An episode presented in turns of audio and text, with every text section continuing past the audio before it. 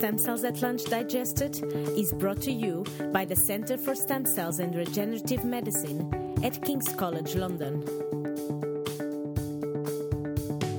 Hi, Rosalind. Thanks for joining us today here at Stem Cells at Lunch Digested.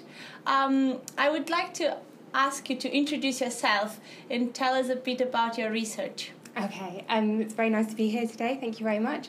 Um, so, uh, I'm interested in steroid production in skin. Um, so, uh, steroids, um, in particular cortisol, is a really potent anti inflammatory compound and it's used to treat all sorts of skin conditions. So, things like eczema and psoriasis are often treated with hydrocortisone, which is a, a cortisol steroid. Um, and what I found is that um, uh, normal healthy skin can produce this compound in its own right. And so we think it's really important for regulating inflammation, but also for regulating how the skin functions and how it behaves. Um, and we found that in psoriasis, that pathway is completely blocked. Um, so now we're looking at how we can rescue that pathway. Um, but I'm also interested in how cells grow and how they behave, and I'm developing some new skin models to see if we can model that better. Can you tell us what psoriasis means? Yeah, so um, it's a really inflammatory skin condition. Uh, patients have sort of red, scaly, itchy skin. It's hyperproliferative, so it means that the cells um, divide really, really rapidly um, and they don't mature properly, so they don't form a proper barrier. Um, and uh, they're also very inflamed, so all sorts of um, uh, chemicals that uh, activate the immune response are secreted from the skin and from the local immune cells. So, are you immunologist by training? Uh, more of an endocrinologist, actually.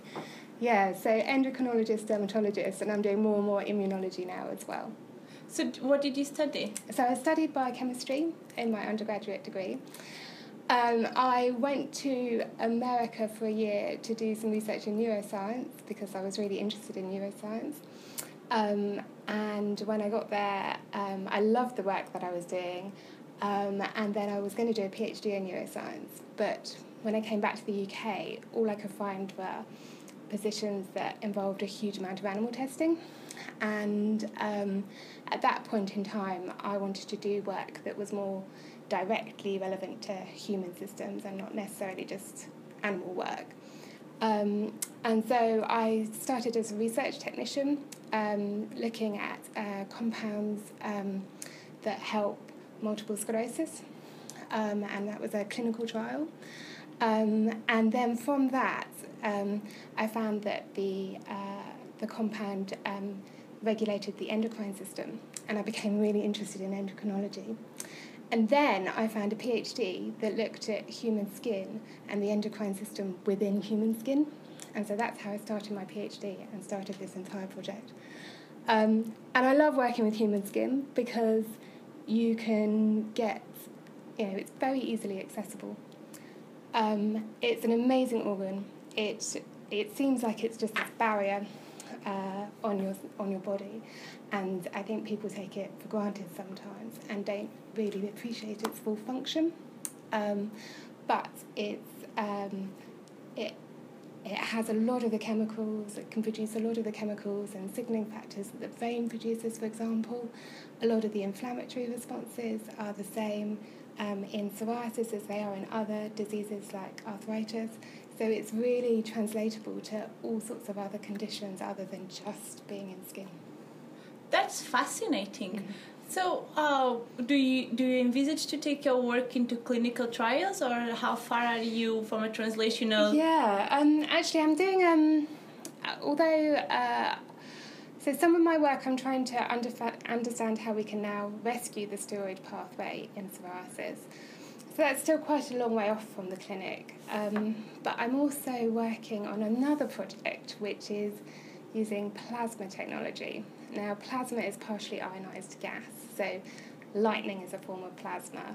Um, and it seems that um, there's two forms, so there's thermal and non thermal, and the non thermal plasma um, seems to be really good for wound healing. Um, and it can decontaminate skin without damaging the surrounding tissue. So, parts of the one of the main issues we have with uh, chronic wounds is we have a build-up of bacteria that the body can't clear.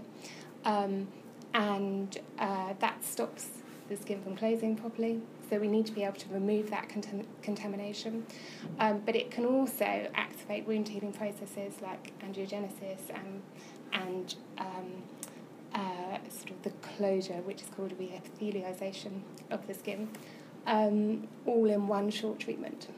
Um, so I'm working with a company now who have this device. They're all physicists. They don't um, have the biological knowledge, and they're working with me on the biology of it. So it's really exciting work and quite unusual, and um, yeah, I'm thoroughly enjoying it. So, would you say that interdisciplinary science is the way to go based on your recent experience? Um, so it, it is for me personally. Um, I fully recognise that um, there's a place for both, actually. Um, you know, a huge amount of breakthroughs have come from basic research and just basically understanding how systems work. Um, but for me, I like that translation to the clinic and I like to know why things go wrong and how to correct them.